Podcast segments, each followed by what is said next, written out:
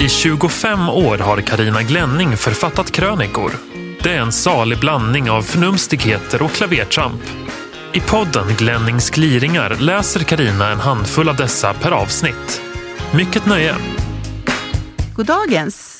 Välkommen till avsnitt fyrtiotre av Glännings gliringar. Min älskade katt är borta. Jag får aldrig mer en katt som Astor. Han var en på miljonen. Han hade knappt lärt sig gå när han kravlade ur korgen med mamma Elsa och systrarna för att ta sig mot oss, människor. Han var extremt social och snacksalig som få. Han levererade långa haranger av ljud, väntade på svar och kontra sen med en ny harang. Alltid med blicken stint fäst i ens ögon. Han var en sann gentleman. Var jag än befann mig kunde jag ropa på honom och han kom glatt travande, såg på mig lite undrande, rakt in i ögonen, som om han tänkte, här är jag, vad vill du? Ska jag ligga i knät och värma dig lite? Okej. Okay. I sin krafts dagar satt han alltid på förstukvisten när jag kom hem från jobbet. Om det var för att han på långt håll kände igen motorljudet eller för att han lärt sig klockan, det begrep jag aldrig. Han ville alltid vara där vi människor var.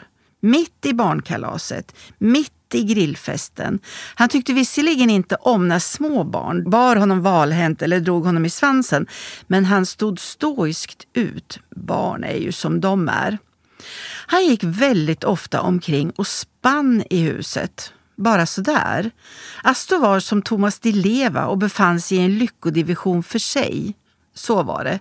Han tycktes jämt vara glad, med på noterna, tillfreds med livet.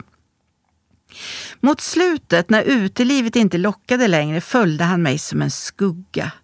Otåligt väntande på att jag skulle slå mig ner i favoritfåtöljen så att han kunde parkera sig i mitt knä. Vällustigt sträckte han ut sig på rygg och spann loss som ett litet reaplan.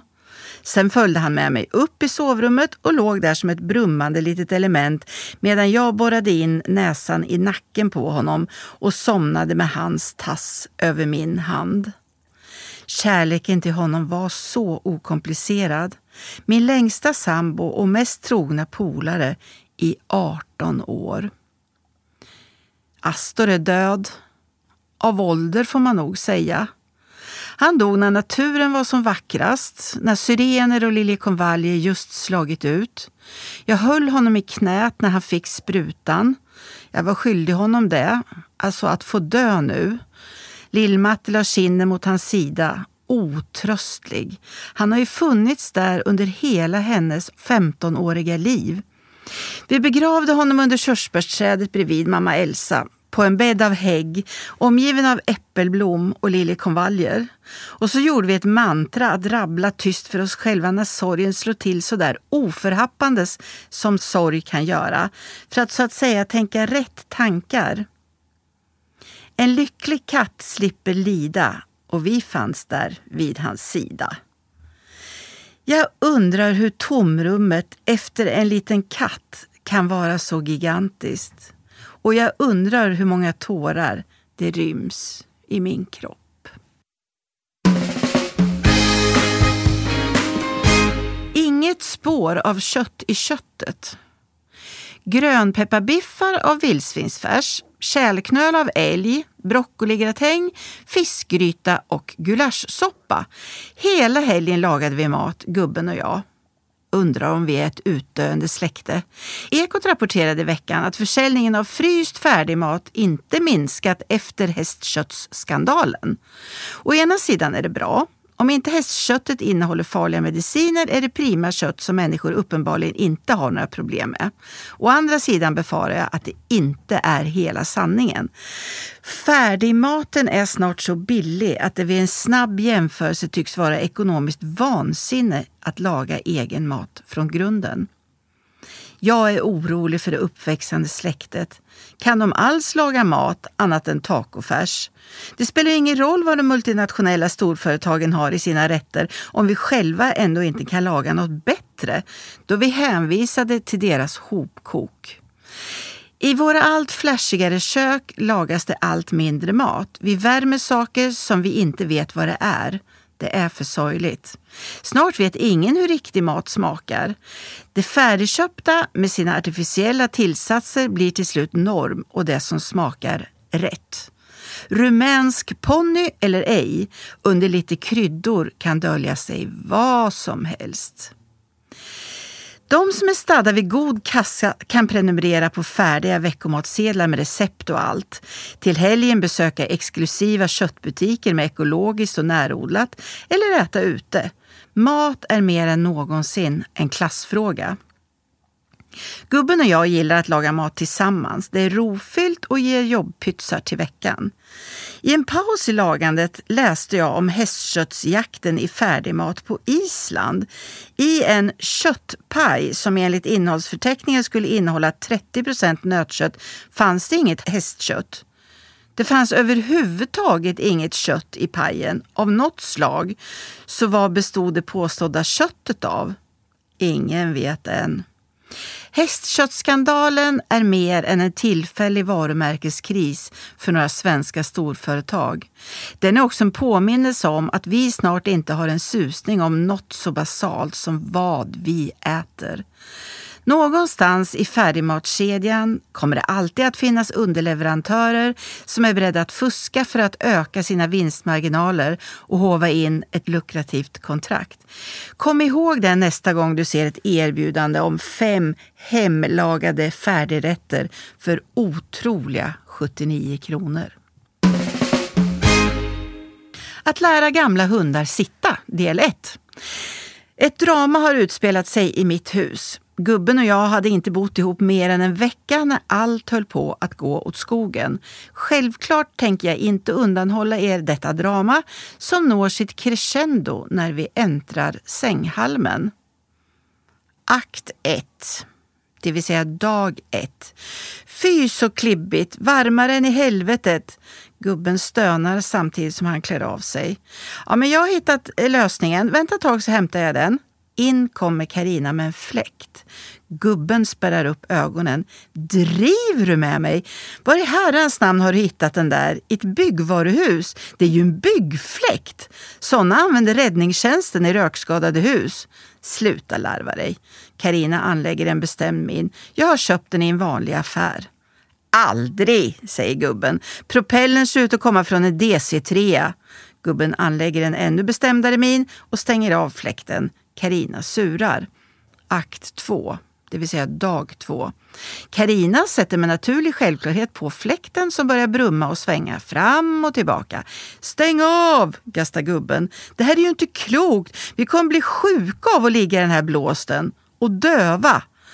Men skåpar är inte gubben, man vänjer sig, sov nu. Karina går på som om hon är regissör i Lars Noréns anda, lägger sig till rätta, sluter ögonen och börjar låtsas sova. Man kan säkert vänja sig vid tortyr också, fräser gubben och vänder sig på sidan. Allvarligt talat gubbe, Karina sätter sig upp. Låtsas att du är på Finlandsfärjan och hör det trygga motorljudet. Det blir liksom som att ligga i en, ja, livmoder. Jag avskyr Finlandsfärjan och har ingen längtan tillbaka till någon livmoder. I sitt inre planerar gubben att börja packa ihop det bohag som just har packats upp. Ja, men ge den lite tid, stå ut ett par nätter. Natti, natti.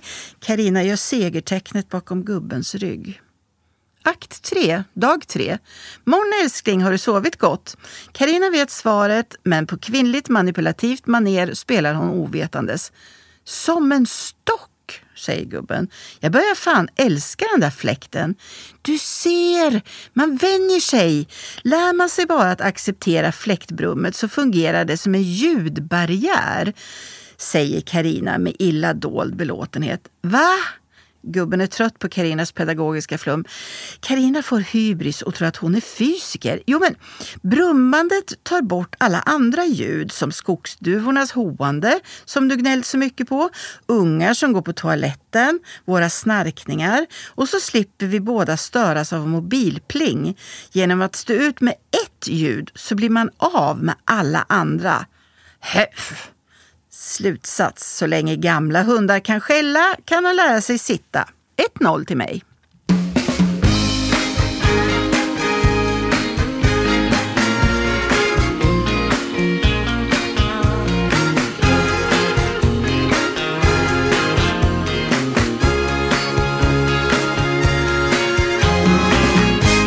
Att lära gamla hundar sitta del två. I min kamp för att få en älskad gammal hund att sitta har vi idag kommit till kapitlet odling. Jag har fyra tusen femhundra kvadratmeter tomt och det är förstås helt galet att inte odla någonting alls då. Vi behöver ett gemensamt projekt, gubben och jag. Ett, ja, kärleksbarn. Tack och lov är vi för gamla för en riktig unge. Det är ju annars ett populärt sätt att manifestera sin kärlek och inbilla sig att man bygger outslitliga och evighetslånga band till varandra.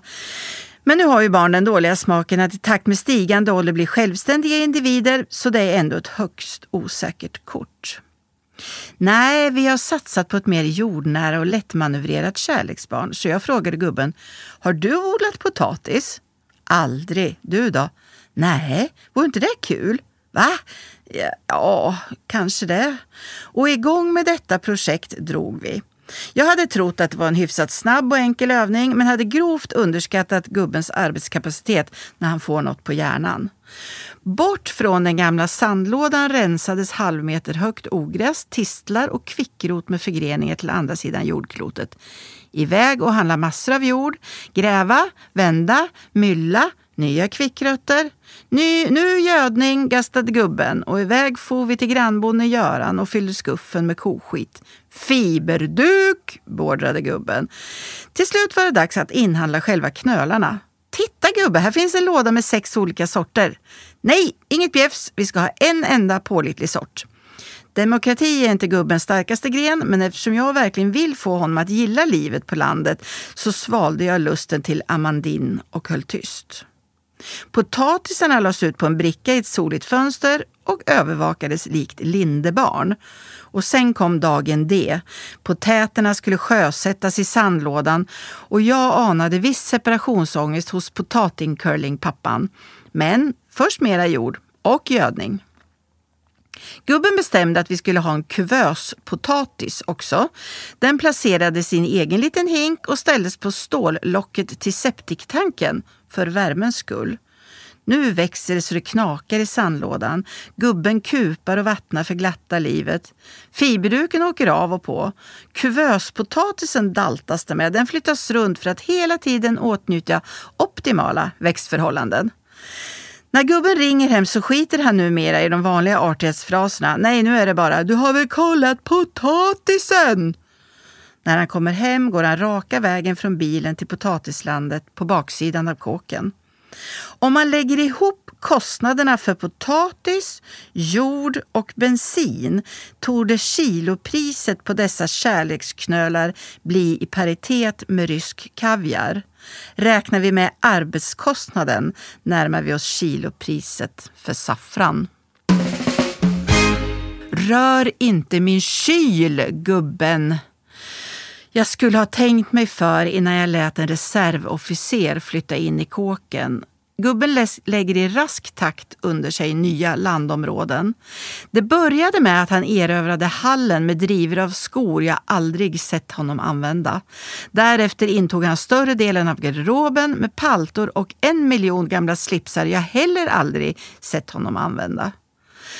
Vårt senaste inbördeskrig grundas varken i religiösa eller etniska motsättningar utan animaliska. Karn har ockuperat kylen. Detta har fått mig att allvarligt fundera över min relation till kylskåpet. Jag har ingen större relation till mat, men inser att jag har det till själva skåpet den förvaras i. Kylskåpet är mitt. Innehållet kommer naturligtvis alla i familjen till del, men chefskapet över skåpet är definitivt mitt. Eller har alltid varit. Det finns en uttänkt plan med all mat där inne. Av tacoresterna gör jag en paj ikväll. Fisken ligger på långsam tining för morgondagen. Av överbliven potatis och korvsnuttar gör jag en pyttipanna i övermorgon. Och så vidare. Kylen är min egendom. Jag blir nästan lite irriterad när någon familjemedlem mellan måltiderna öppnar kylen och jag hör mig själv otåligt undra, eh, vad söker du? För att vara snäll, man vet ju var allt befinner sig. Och för att undvika att de plötsligt sätter i sig något som ingår i den där uttänkta matplanen som sträcker sig ett par dagar framåt. Sist men inte minst får inte maten ätas i fel ordning. Ingen tillåts slita upp en oöppnad förpackning med lång hållbarhet så länge det finns rester från helgen. Är jag en fyrer? Ja, kanske det. Men jag föredrar det mildare, välmenande vägvisare. Men från att ha haft järnkoll på kylen har jag det inte alls. Dessutom har gubben nu gjort sonen som påstår att gubben handlar godare grejer till sin allierade. Jag handlar och stoppar in i kylen, sen kommer gubben hem en timme senare. Han har också handlat, ofta samma saker, och stoppar in i den överfulla kylen. Jag gav honom köpstopp på mat. Det höll i två dagar. Han hänvisade till vad jag sa när han, inbiten stadsbo, flyttade ut till mig på landet. Om man bor på vischan måste man planera. Så nu är vi två som planerar maten den kommande veckan, fast inte tillsammans. Jag har tinat lövbiff till fredag kväll. Det går inte. Jag har köpt färsk fisk. Jag köpte billig lök, en hel påse. Det gjorde jag också, två påsar. Ska jag göra reträtt? Ska jag fortsätta hans smutsiga krigsföring och bokstavligen tränga bort honom från kylen som han gör med mig? Ska jag skaffa hänglås? Ska jag låta gubben utan moteld lägga kylen under sig men investera i ännu en frys? Eller listigt manövrera bort gubben från kylen och istället förmå honom att erövra en annan vitvara i hushållets tjänst tre meter sydost om kylen? Där står tvättmaskinen.